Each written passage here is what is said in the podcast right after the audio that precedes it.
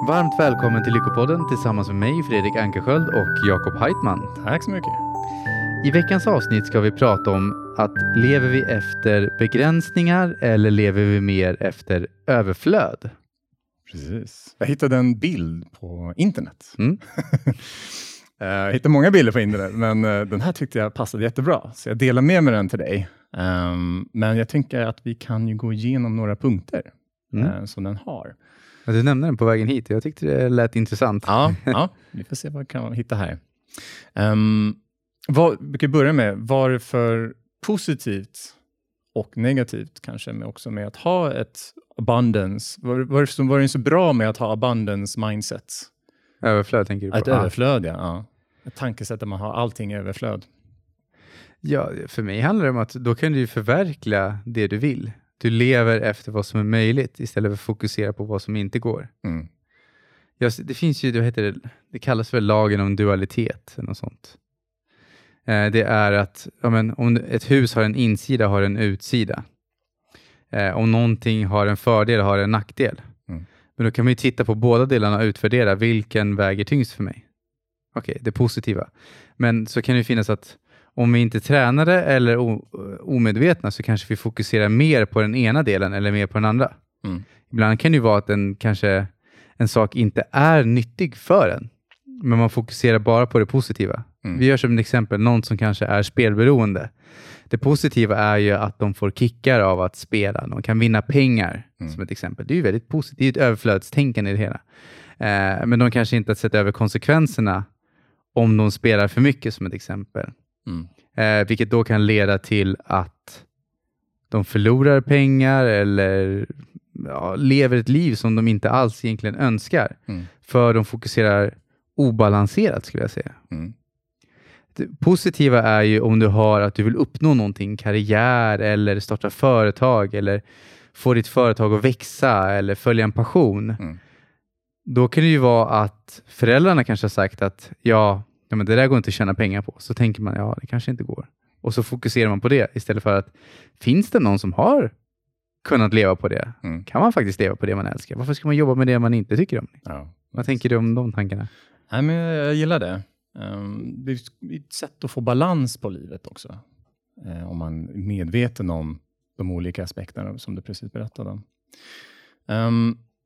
En första punkt här då. Vi kan hoppa rakt in i det.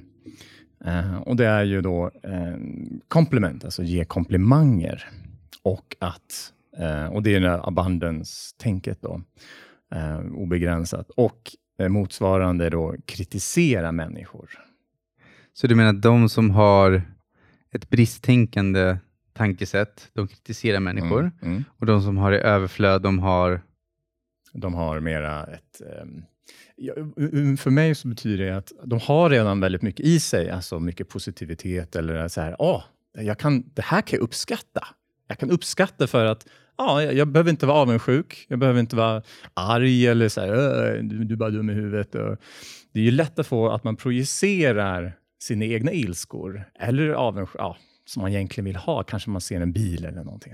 Den där bilen, han åker runt i en Porsche. Aj, gud, nej, usch.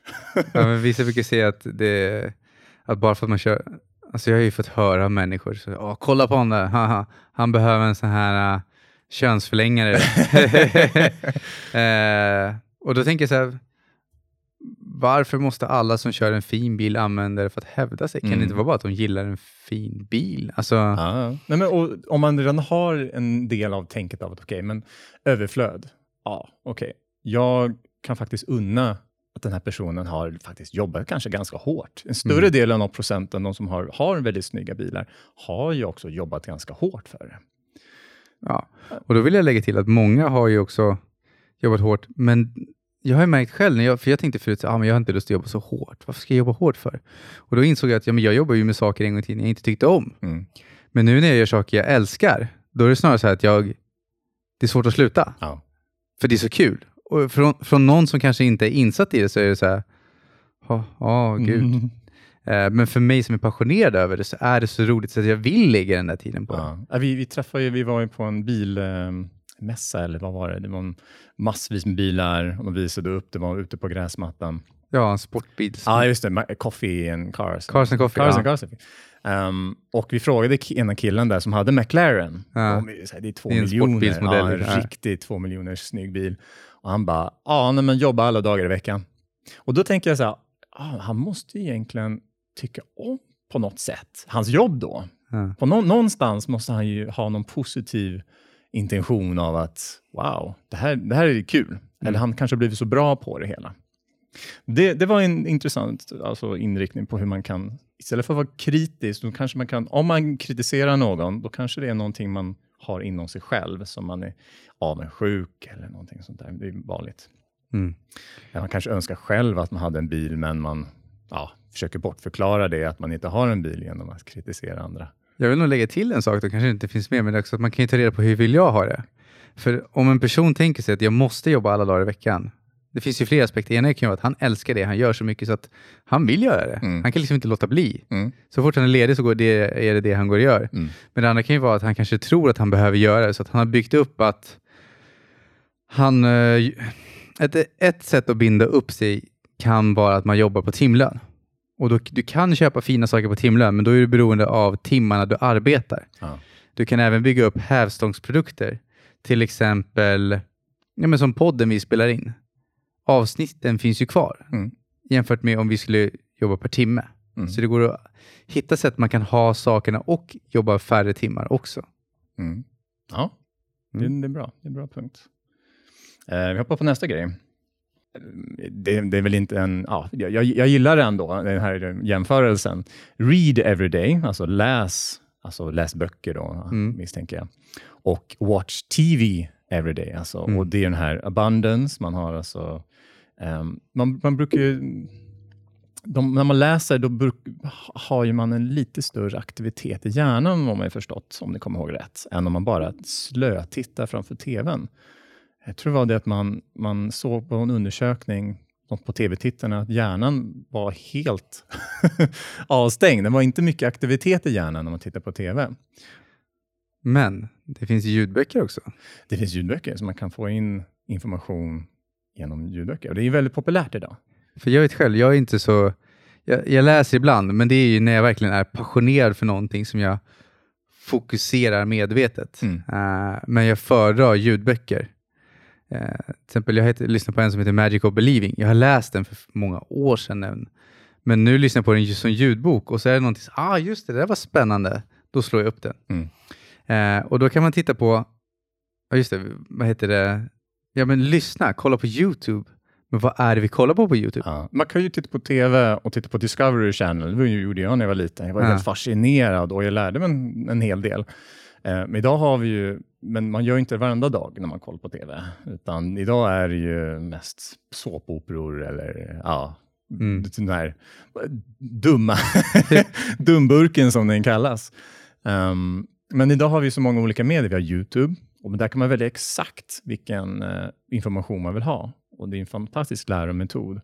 Ljudböcker, vanliga böcker. Jag älskar vanliga böcker. Sen har vi också såna här Kindles, små...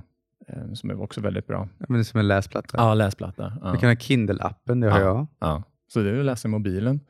Finns pdf-böcker på mobilen bara. Man kan sitta på mobilen, läsa på bussen eller någonting sånt där. Mm. Och många har ju stängt av tvn idag också.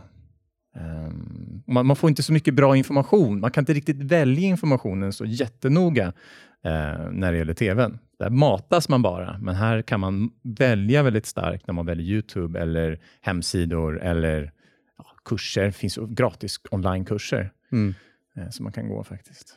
Om vi tänker på att det är de som enligt den här bilden då, lever i brist, kollar på vanlig tv. Mm. Och då skulle jag definiera på att det beror ju på vad du kollar på självklart. Exakt. Mm. Och sen så kan du ju kolla på sånt ibland. Men är det primära? Mm. För att ibland finns det människor som kanske tänker att så här, oj, jag har det så tufft och jag har det så jobbigt. Och så kanske de kollar på såpoperor 5 timmar varje kväll efter jobbet. Mm. Istället för att lära sig någonting nytt som gör att man kan ta sig ur situationen. Mm. Det är som jag sa på YouTube. Jag kan ju sitta på YouTube i 12 timmar och bara på skit. Men det är underhållning.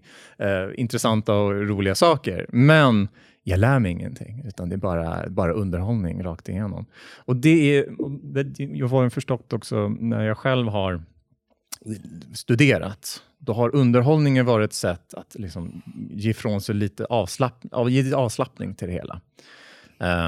Men den här procentuella delen av underhållning blir större än inlärningsstuderandet. Då kan det bli scarcity. Man lär sig mindre vad man har använt tiden för.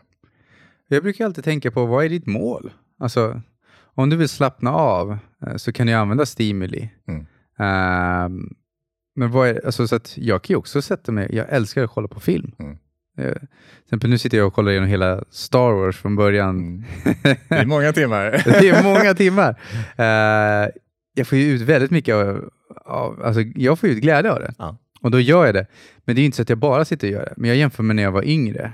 Innan internet fanns. Det låter helt konstigt egentligen. Innan det var stort liksom. Man hade 56 kommodéer med. Ja, precis. Ja. Och då fanns ju inte det video på samma sätt. Du kunde läsa på forum. Men då var det mycket som att du utsattes för att det här är de kanalerna som finns. Och gillar du inte det som är på tv just nu, tråkigt för dig. Ja. Men det jag vill komma till saken då är, vad är det du kollar på? För du kan kolla på tv också. Men kollar du på Discovery Channel och du lär dig någonting, så är det positivt. Allt är positivt. Det beror på vad vill du. Om du är jättenöjd med det där du är och du vill vara kvar där, ja, men kolla på tv då.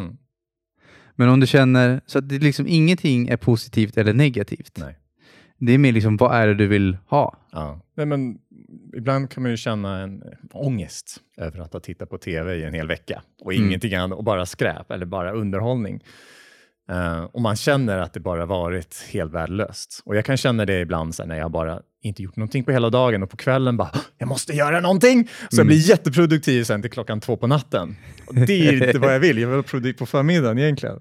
Så, men är jag medveten då? Rakt igen. Nu har det varit så varmt här visserligen. Så nu har det varit så däst. Så på kvällen har det blivit lite kallare. Och då har jag kommit igång på det sättet. I alla fall. Vi hoppar på nästa sak. Vad kan de göra som kollar på tv då? De kan ju kolla på YouTube, tänker jag. Alltså börja googla. Ta reda på mer om de områden du vill lära dig.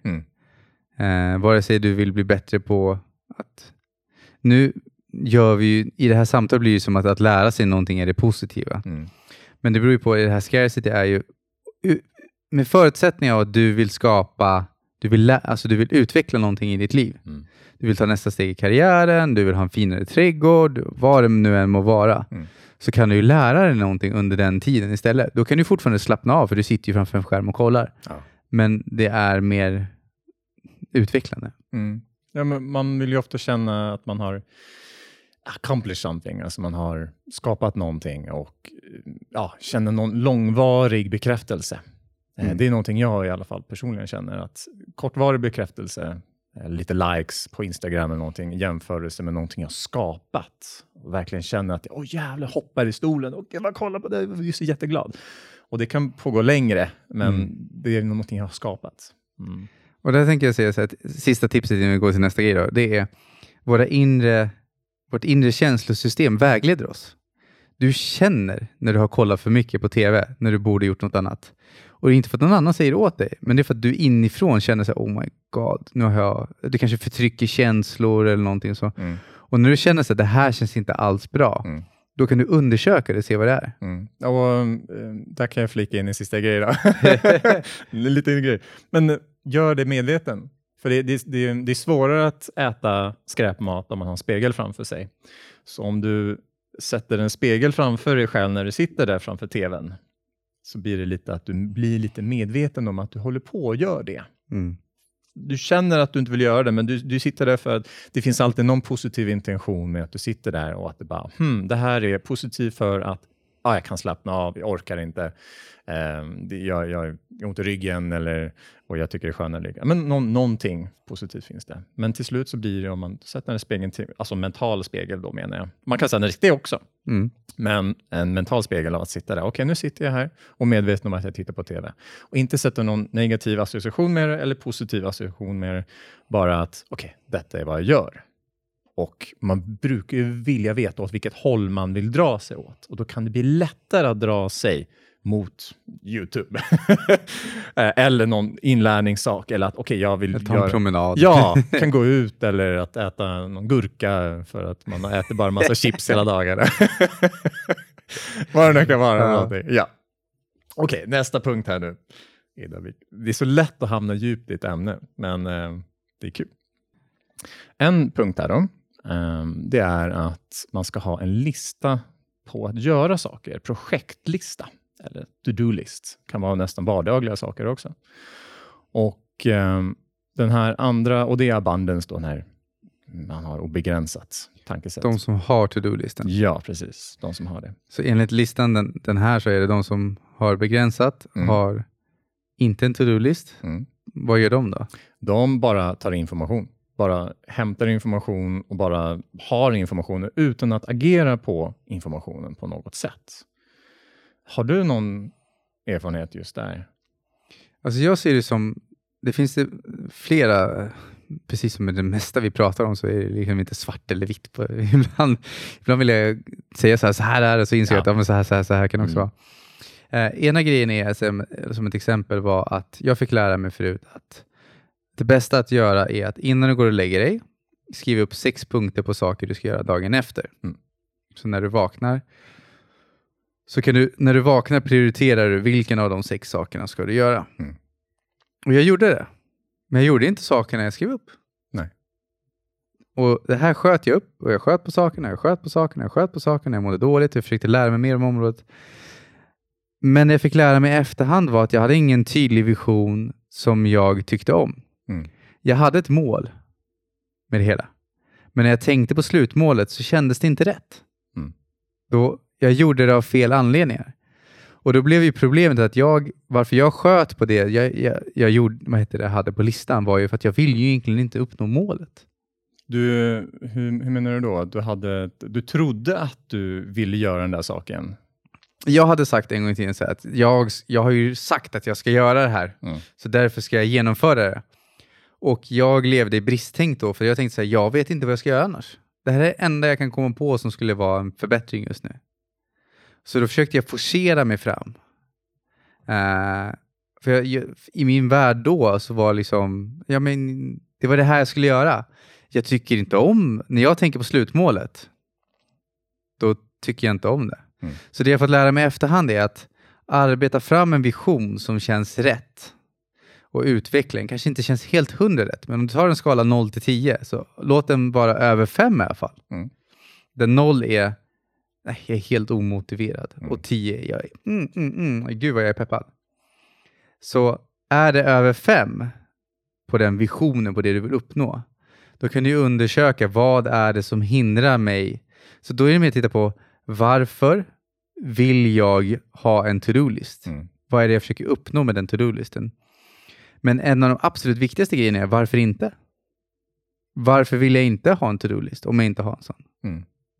För då kan det vara att vi kanske har positiva intentioner. En positiv intention kan vara, jag vill vara smal och vältränad. Riktigt fit for fight. Jag vill vara hälsosam.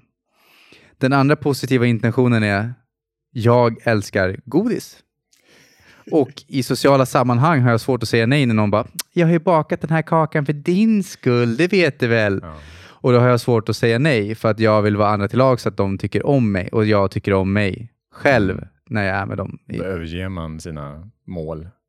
Ja, och då kan det vara att du har en vision som är en positiv intention som är fantastisk. Mm. Men du har starkare känslor för de impulserna som kommer. Mm.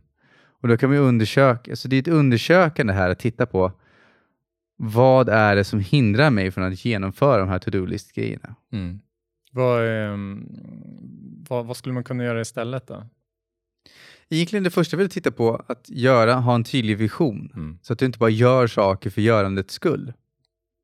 Och när du har visionen, titta på att släppa, liksom att den visionen du hittar som du skriver upp, att titta på vad finns det för positiva intentioner. Mm.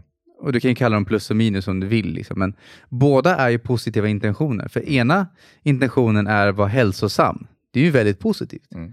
Den andra är att du vill att andra ska tycka om dig. Det är ju också positivt. Du vill ju inte bara säga, åh gud vad dåligt, jag vill att andra ska tycka om mig. Jag måste sluta med det. Liksom, så att du blir en skitstövel. Men du kan hitta andra sätt att låta andra tycka om dig. Mm. Och du kan hitta andra sätt att säga nej om någon bjuder på sockerkaka och du inte vill äta så mycket socker. Ja. Ja, det är väldigt lätt att man överger sina mål för att det är gamla vanor också. De här vanorna kan sitta så djupt. Men gör man sig medveten om dem, och då kan man ta små steg till att faktiskt dra sig mot mål. Man kan prata med sina nära och kära som bjuder på kakan. Vad man känner och vara superärlig mot dem och mot sig själv förstås.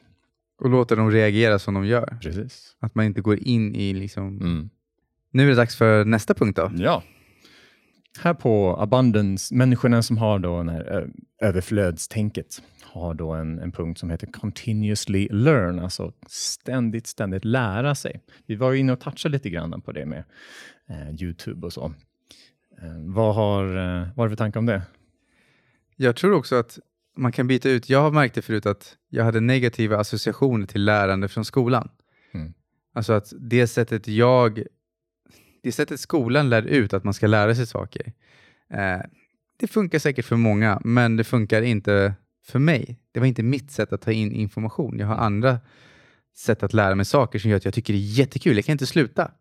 Och det andra är att jag hittar ju mening med det jag ska lära mig. Om någon säger så här, det här ska du lära dig, varför då? Ja, men för att det står i den här boken, i regelverket. Ja, men jag ser inte att jag kommer någon nytta av det. Det spelar ingen roll. Det är därför man kan prata igenom målet och vad är slutmålet med det här. Ja, och det är så lätt att hålla på matematik till exempel. Att vad är slutmålet? Man ställer ju sig frågan, när kommer jag använda det här? Och det finns ju svar på det förstås. Man kan ju komma vidare på riktiga ingenjörsutbildningar och sådana saker. Men ja. Och då är tillägget vi är ju inte klara när vi går ut ur skolan. Det är ju inte så att vi går i skolan sen är färdiga och sen är vi redo att möta livet och vi kan allt vi behöver. Världen förändras snabbare. Jag kommer inte ihåg vad det heter, men det har en sån här utvecklingskurva. Och som utvecklingen sker just nu så går den bara fortare. Och det är som det är. Alltså, jag fick höra en bra jämförelse. Det var som att, låt säga att en våg kommer från havet. En stor våg. Och det är ju utvecklingen som sker just nu. Vi kan börja bygga murar och försöka stoppa den och stå och hålla emot och liksom sätta under grejer och alltihopa. Eller så har vi bara fram en surfbräda och glider med den. Vilket liksom är lättast. Ja, man gör inte det med en tsunami riktigt. Men jag förstår hur du tänker. Ja, inte tsunami, nu snackar vi vanliga vågor. Ja, tsunami. Då har vi springa. Nej, men hela tiden förändras ju med till exempel plattformarna på sociala medier. Förut var ju bloggning någonting fantastiskt. Alla använde sig av bloggning för att nå ut till människor. Ja, man skriver texter. Ja, precis. Man skriver texter och lite bilder och sådana saker. Nu har det dött ut nästan helt och hållet. Till att det gått över till Instagram. Där mycket av kidsen gått över till. Och äldre människor är en del på Facebook och så. Jag tror att bloggar finns ju ganska populärt. Det finns ju bloggar, för jag säger inte att de dött ut helt. Men de bloggarna, det är inte lika populärt. Jag minns ju själv att jag bloggade en hel del. Och det var det som fanns. Men nu finns det nya. Och hakar man på den här nya trenden så... Ja. Kan man följa med sina vänner eller vad det nu kan vara för någonting. Om det är marknadsföring eller om det är företag eller vad det kan vara för någonting.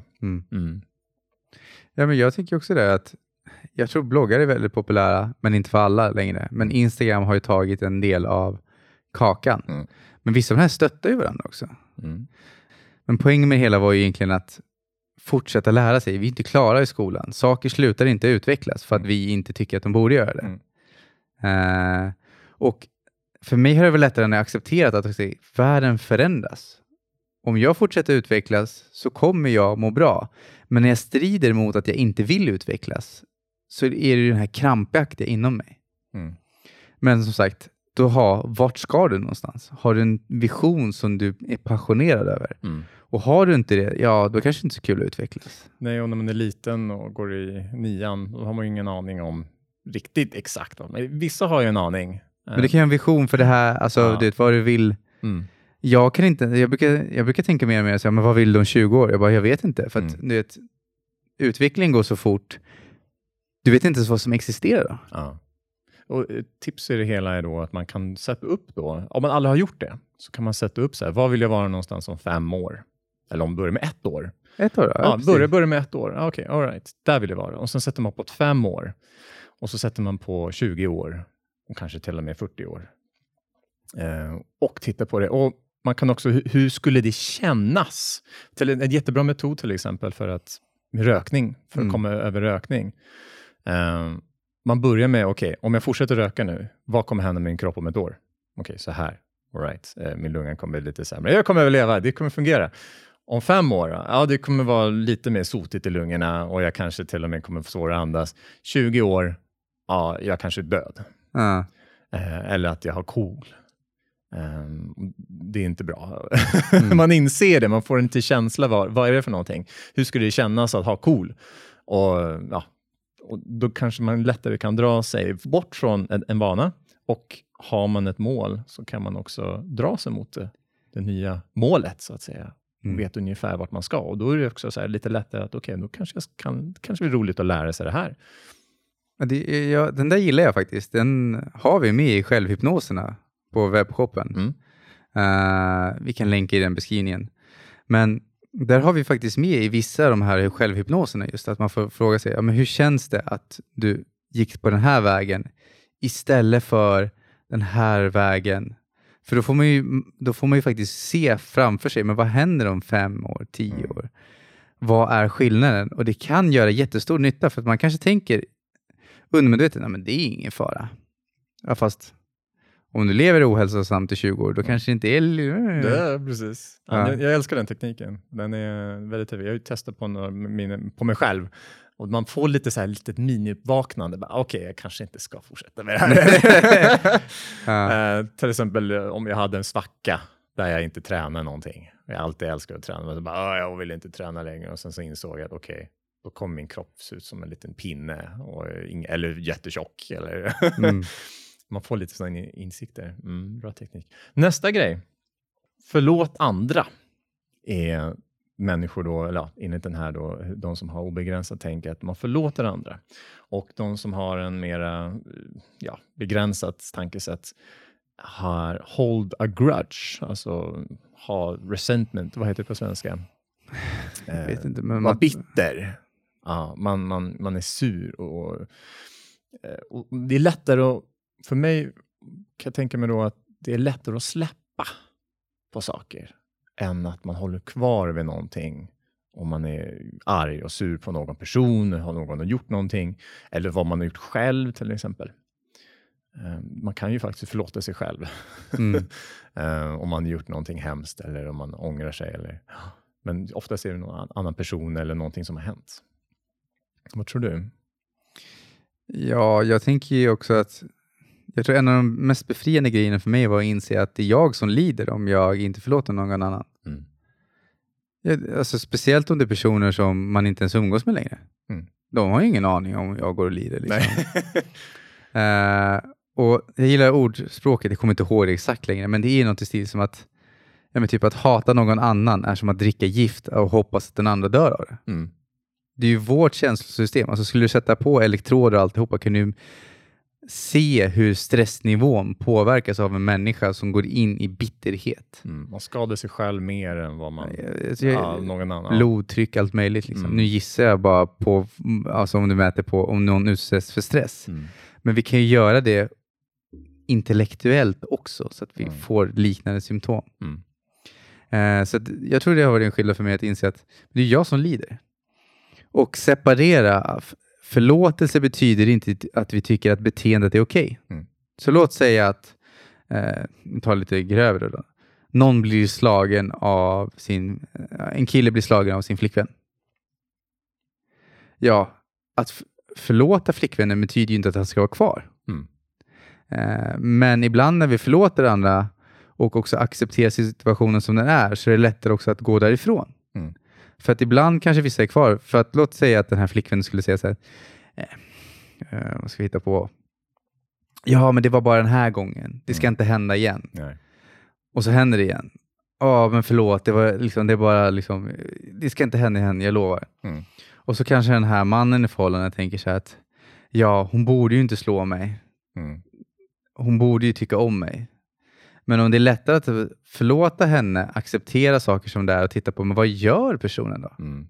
Håller sig till faktan. Inte vad borde den göra, vad borde den inte göra, utan vad är det personen faktiskt gör. Mm. Och då, när man förlåter och accepterar personen och separerar från beteendet, så kan det vara lättare att faktiskt ta ett bra beslut. Vad ska jag göra? Ska jag vara kvar? Ska vi gå till en terapeut? Mm. Eller vad ska vi göra? Mm. Nej, men det blir lättare att connecta till, se faktan framför sig själv. När man inte blandar in för mycket känslor. För det är lätt att hamna inne i känslorna. Kan man ta sig ur dem och bara okej, all right. För det är möjligt att de här grudge, den här resentment, de här ilskan över någon annan person kan göra så att man hela tiden är fast i känslorna. Och projicerar också. Ja, men låt säga att vi tar någon som är i skolan och är mobbad. Mm.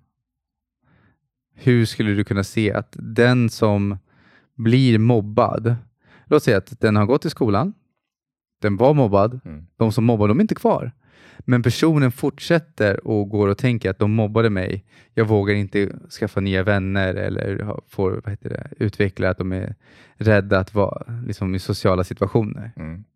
På vilket sätt, den personen kanske tror att ja, men det är för att de mobbade mig som att jag har sociala fobier idag. Och sånt. Mm. Men egentligen är det en projektion. Mm. Alltså han har alltså tagit in det i sig själv på något sätt. Eller? Och fortsätter. Mm.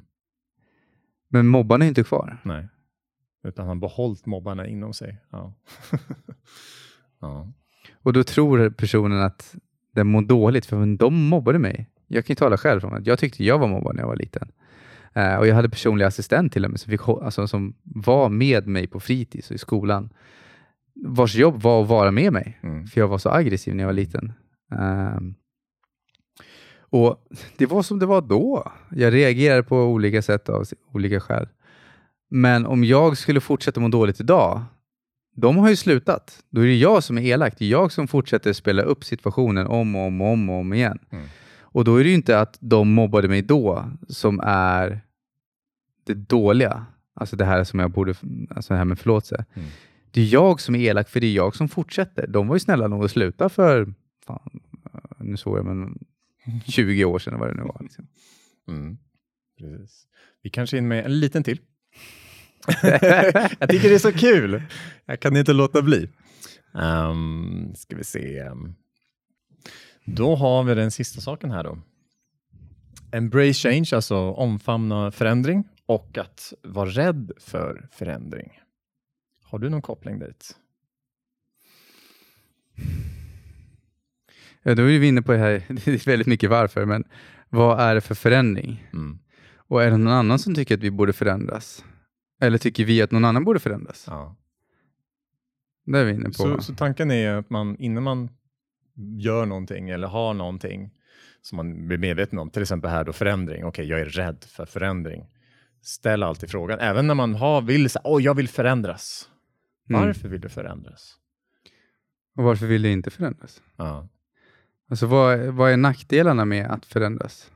Och jag skulle säga så här, om du märker att ja, men det här går jättebra, gud vad lätt det är att göra de här förändringarna, ja då har du förmodligen, alltså det är den dominerande känslan och tanken som ofta styr beteendena. Mm. Och låt säga att du har att jag vill skapa den här förändringen. Men då behöver man titta på, går förändringen lätt att ske? Alltså sker den väldigt lätt? Du känner att jag är på rätt väg, men då kanske du inte behöver undersöka så mycket. Då kan du lägga den tiden på att lära dig de sakerna som du vill lära dig för att genomföra den här förändringen, det praktiska. Mm. Men är det så att du säger så här, jag vill förändras, men du lyckas inte. Då kan man undersöka vad är det för fördelar. Mm. Och framförallt så har jag märkt som jag kommer ihåg, jag hade förr. Då trodde jag att det är ju på grund av de skulle inte acceptera att jag förändrades. Och jag väntade på att andra skulle pusha mig och peppa mig och motivera mig och lite det här att du blir som de närmaste 5 du umgås med. Och då försökte jag släppa med mig några av dem. Mm. Men problemet var ju att jag hade inget resultat som visade på en förbättring. Och så försökte jag dra... Min energi gick att försöka släppa med andra människor. Mm. Som inte hade lust. Men det roliga var när jag... Det var väldigt jobbigt för mig. För någonstans visste jag att okej, men alla människor kommer inte följa med på resan. Vissa människor är med mig. Är vänner med mig för att... Jag är som jag är just nu. Om jag skapar en förändring så kommer jag visa dem deras... Alltså låt säga att någon lever inom med sina begränsningar på ett visst sätt. Om jag skapar en förändring hos mig så väcker jag fortfarande det hos dem. För de tvingas omedvetet att titta på vad är hos dem själva. Mm. Och vissa väljer då att ja men gud vad kul. Det går. Någon har visat mig att jag kan klara det här. Att det är något roligt. Och andra är så här, jaha, vem tror du att du är som kommer här och ska göra saker bättre? Ja. Jag var ju en partymänniska förut exempel, så jag festade väldigt mycket. Mm. Vissa av de männen har jag kvar idag som lever sunda liv. Men vissa människor, ja... De sålde ju bort. Och ett tips jag fick höra om man vill förändra sig själv. Vare sig det med, jag har hållit på mycket med kost. Eller om det är just partymänniskor eller så. Om man vill bli en annorlunda person. Man vill vara mer utåt till exempel. Man har alltid varit inåtgående. Kan man ta små steg. Om man nu har målet av att okej, jag vill behålla mina vänner. Jag vill inte ha nya vänner. Byta ut hela min vänskapskrets. Som är utgående. Ja, det vill jag säga. Jag säger inte att du ska byta ut din vänskapskrets. Nej. Utan innan jag kan avsluta är... Oftast det vi tror att andras begränsningar är våra egna. Men vi tror att det handlar om de andra. Mm. Så när jag slutade säga så här att jag önskar att jag träffade någon som peppar mig. Var det egentligen? Men jag önskar att jag peppade mig själv mer. Mm. Och när jag slutade förvänta mig att andra skulle göra det och började göra det själv. Då blev det att vissa människor kanske inte är kvar. Andra vänner blev superpeppade och jag har lärt känna nya människor. Alltså mitt liv är så mycket bättre. Mm. Men i alla fall. Det jag trodde var andras begränsningar var mina egna. Ja. Jo, en koppling till det är att någonting jag märkt på mig själv att okej, man kan vilja vara på gymmet till exempel. Har jag märkt att okej, jag vill gå med min polare, gå till gymmet. Och så märkte jag att han försvann ibland. Och då tänkte jag, men då kan inte jag heller gå till gymmet. För jag begränsar mig till honom. Din kompis var med dig på gymmet ibland. Mm. Och de gånger han var borta, då tyckte du att men då kan inte jag heller gå dit. Eller vad? Ja, exakt. Och jag satte upp den begränsningen. Så jag var tvungen att själv sätta mig på gymmet. Gå dit och sätta mig i maskinerna och träna själv. Och lära mig att själv göra det. Och peppa mig själv och fixa allting själv. Då gick jag kontinuerligt till gymmet. Och då kunde ju han följa mig istället. Och gå till gymmet då för att jag alltid var på gymmet. Det är så lätt hänt att man begränsar sig själv. När man begränsas till en viss persons vanor. Det återkommer då till omfamna förändring då. Skapa en liten överflödigt mindset. Har du någon mer tanke? Ja, jag tror du skulle lägga till att jag visste inte en gång till att du kunde vara rädd för att lyckas. Du har ju jag hade ju hört alltså om du kan vara rädd för att misslyckas. Mm. Ja, men jag vågar inte göra det här för tänk om någon säger nej. Och då vet jag inte vad jag ska göra istället. Så därför så gör jag ingenting. Det kan ju bli liksom, eller så gör jag något annat. Mm. Men det som var väldigt nyttigt för mig att se var gör jag inte det här, den här förändringen. Nu snackar vi om när man fastnar i att inte göra den ju. Mm. Gör jag inte den här förändringen för att jag är rädd att lyckas? För om till exempel jag hade kollat när jag gjorde en övning då så handlar det om att men vad var min syn på pengar? För jag undrar varför min ekonomi inte blev bättre. Det hade liksom stagnerat. Mm. Och då visade det sig så här, men vad har du för syn på pengar? Vad har du för minnen kring pengar? Och de bilder som dök upp det var så här, men du kan bli kidnappad, du kan bli mördad, du kan bli bestulen på allt, din fru kan liksom mörda dig för pengarnas skull. Och så satt jag, och så var nästa fråga var kommer det här ifrån? För jag satt själv och jag känner ingen som har blivit utsatt för de här sakerna. Det är ju helt galet. Men när jag satt och svarade på vart kommer det här ifrån? Då det var ju tv. Ja. CSI New York satt jag och kollade på som yngre. Tillbaka till... Jag satt och kollade på CSI New York och då tar jag de här exemplen Men det fick jag ju läsa på sen. Men vad är statistiken? För det är ungefär som att ja, men jag var rädd, tänk om min bil skulle bli förstörd eller krockad och sånt. Och statistiskt sett så hände, i alla fall den rapporten jag läste, då hände mindre olyckor med sportbilar. Mm. Som ett exempel. Och det var för att de var mer försiktiga? Eller var det någon annan? Ja, det har ju både att de kanske körs mindre. Mm. Men också att de var mer försiktiga.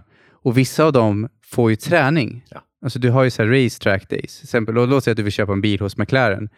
Då kan du få utbildning hos dem i bilkörande. Mm. Och då tänker jag att ja, om du går en utbildning så blir det bättre för... Ja, det finns ju massa olika delar. Mm. Men den myten var ju inte sann. Jag läste på statistik till och med om... Ja, men vad är procentuella risken att bli kidnappad för att ha alltså gott om pengar? Ja, ja. Den är så bismalt liten att ja, men du vet, risken är större att någon snor din mobiltelefon. Mm. Så att då visar det sig att ja, men det är så lite så att det nästan inte existerar. I alla fall i Norden. Då. Mm. Och då, men det var det hela var att jag hade, innan jag visste om det, omedvetet, jag hade ingen positiv bild av framgång. För jag hade kollat på tv. Då var det Desperate Housewives. Och det var CSI New York. Och det var liksom inga trevliga grejer. Eller så var det bara så här ytliga bling-bling. Eller så var det kändisar som var på rehab. För de hade drogproblem och inte kunde hantera framgången. Alltså det var den bilden jag hade. Ja. Och sen undrar jag, varför kan inte jag ta nästa steg? Sen så har jag fått lära mig övningar. Okej, men hur kan jag ta reda på alla de här grejerna? Mm. För allting har ju legat i ditt undermedvetna. Är det inte medvetet? Nej, du har inte gått runt. Oj, nu är jag rädd för att bli kidnappad om jag går in och jobbar hårt. Eller hårdare. Så det har ju stoppat dig. Och någon frågar mig, men vad är det som hindrar din ekonomi för att bli bättre? Då hade inte jag bara, det är på grund av det här. Nej. Men det är såklart, min positiva intention i det undermedvetna, det var ju skydda mig. Mm. För jag hade associerat det med döden. Liksom. Ja, du får ju inte göra en teaser här nu, utan berätta nu. Vad var det för teknik du använde? Ge en teknik då, du kanske använder flera, men en teknik. Det finns ju en hel del, men det vanligaste är gör den. Okej, ta ett vitt A4, eller skriv på mobil, spelar ingen roll vad jag gör. I alla fall, dra ett streck i mitten på A4. På ena sidan skriver du plus, på ena skriver du minus. I toppen så skriver du rubriken på området du vill förbättra eller liksom göra en genombrott inom. Mm. Låt säga att du vill ha bättre relationer. Ja, men då skriver du relationer. Mm. Är det vänskapsrelationer? Ja, men då får du skriva vänskapsrelationer. Är det kärleksrelationer? Ja, men vilken rubrik du må nu ha. Låt säga att det är kärleksrelationer då. Mm. Och då har du plus och minus. Och på minus så skriver du upp allt negativt du kan komma på som har med relationer att göra. Och på plus skriver du allt positiva. Och då kan det ju vara, låt säga att en person kanske har kollat på tv-program där det är mycket otrohet. Eller de har haft en familj som splittrades när de var liten. Då kanske de har en dominerande känsla kring den minus. Mm. Och då är det så att medvetet kanske de tänker en positiv intention att de vill vara älskad. De vill vara en härlig relation. Men en annan positiv intention är att de har så starka negativa laddningar till det som vill skydda dem från att gå in i relationen. Mm. Så de hittar på omedvetet då. Så när de kanske träffar någon som är den rätte, om det nu finns den rätte, men de träffar någon som är skulle kunna vara en potentiell partner, så kanske de känner sig, oj, det här känns inte bra. Och så tror de att det handlar om personen de träffar. Men egentligen projicerar de sina rädslor från sitt omedvetna. Att, tänk om jag förlorar här. Tänk om personen inte behandlar mig väl. Tänk om det blir någonting och så skiljer vi oss. Och så förlorar allting. Mm. Så att övningen sammanfattar det. Ta ett A4-papper. Plus på ena sidan, minus på andra sidan. Skriv upp allt negativt, allt positivt. Mm. När du har gjort det kan du skriva, vad kommer det här ifrån? Sen, det finns ju massvis med grejer du kan göra till då. Jag använder självhypnos för att förbättra de saker som är på minussidan. Mm. Det handlar ju bara om att läsa på, precis som jag gjorde. Ja, men jag var rädd för att bli kidnappad. Ja, men googla. Det var det. Träda på faktan. Vad är statistiken då? Ja, men det är så lite att det existerar nästan inte i Norden. Ja, okej, men då är det lättare för mig att släppa det. Man kan bryta sina egna myter som man har skapat. Eller fantasier eller idéer som man har skaffat sig. Eller någon annan har hjälpt en att få. Och är det så att statistiken för skilsmässor är värre än du föranade? Du bara, oh my god, det här var ju inte alls bra. Ja. Okej, men vilka böcker kan du läsa inom relationsskapande då? Mm. Då kan du utbilda dig så att, då kan vi titta, alltså det gräver djupare i det här att, ja men, vad, kan jag lära mig någonting? Hur många böcker läser genomsnittspersonen om utveckling av relationer? Mm. Hur blir jag bättre i sängen? Hur blir jag bättre på ragga? Hur blir jag bättre på att skapa attraktion? Mm. Hur blir jag bättre på att städa? Hur blir jag bättre? Liksom, vad det nu må vara som man vill involvera. Jag gillar idén om att sanningen ska vara obekväm. För det kan leda till handling. Är det varmt eller för varmt, då brukar man dra sig mot det lite kyligare. Och sanningen kan få jättegärna vara obekväm. Men så länge det är liksom fakta och statistik och någonting som är... Ja, det måste inte vara det. Nej. Men den får vara det. Precis, det får jättegärna vara det. Och det kan lättare bli en handling då. Till att, okej, jag vill faktiskt vara gift. All right. Och skilsmässa och statistiken är jättehög som du säger. Okej, men då tar jag reda på hur man faktiskt... Man agerar, man gör en liten action till det hela. Bli en del av det. Man behöver inte bolla in det i sockervadd. Eller allting i sockervadd. För då blir det ett hård smäll sen. När man möter på statistiken i verkligheten. Mm. Ja, och verkligheten är ju bara... verkligheten är ju baserad på vad vi skapar den. Mm. Alltså det är ju inte så att en relation... Alltid en relation är en slump. Vi har ju ett val. Och... Då, jag är inne på det här hela tiden. Men märker du att det funkar? Fortsätt. Mm. Men märker du ibland att ni tjafsar lite mycket eller du känner bara att du skulle känna dig tryggare? Jag tycker det är bara kul att utvecklas. Alltså att det finns liksom, men det är lösningen på en del av den här övningen då. Ja, precis. Och är det så att du som lyssnar skulle vilja göra sådana här övningar egentligen med Jakob eller mig eller oss båda samtidigt och sitta och ha sådana här antingen göra övningar eller ha diskussioner där vi går igenom dina specifika saker som du vill skapa en förändring eller en förbättring inom. Mm. Så gå in på lyckopodden.se och där kan du registrera dig och ansöka om coaching. För vi tar emot nya ansökningar nu. Mm. Det är en lite ny grej. Så, och man kan komma in på, man kan ju höra dina stories då. Berätta dina problem eller dina utmaningar. Till att faktiskt få reda på vad är det för någonting du skulle kunna behöva för verktyg. För det finns otroligt många. Och men jag kan komma på hur många som helst. Ja. Men om du ska ge mig ett specifikt problem eller någonting man vill må bättre inom så kan jag ge just inom det då. Ja, så det blir lite mer specifikt. Och man kan ju också lyssna på Lyckopoddens och det finns många tips och så. Men det är mycket att leta efter. Så. Men ja, Men då är Lyckopodden slut för idag. Mm. Och ni kan hitta oss på alla sociala medier. Och Spotify och iTunes och YouTube. Och ni kan se på oss. Ni Facebook, som lyssnar. Instagram. Just det. Och tack för idag Fredrik. Tack så jättemycket och tack till dig som lyssnade.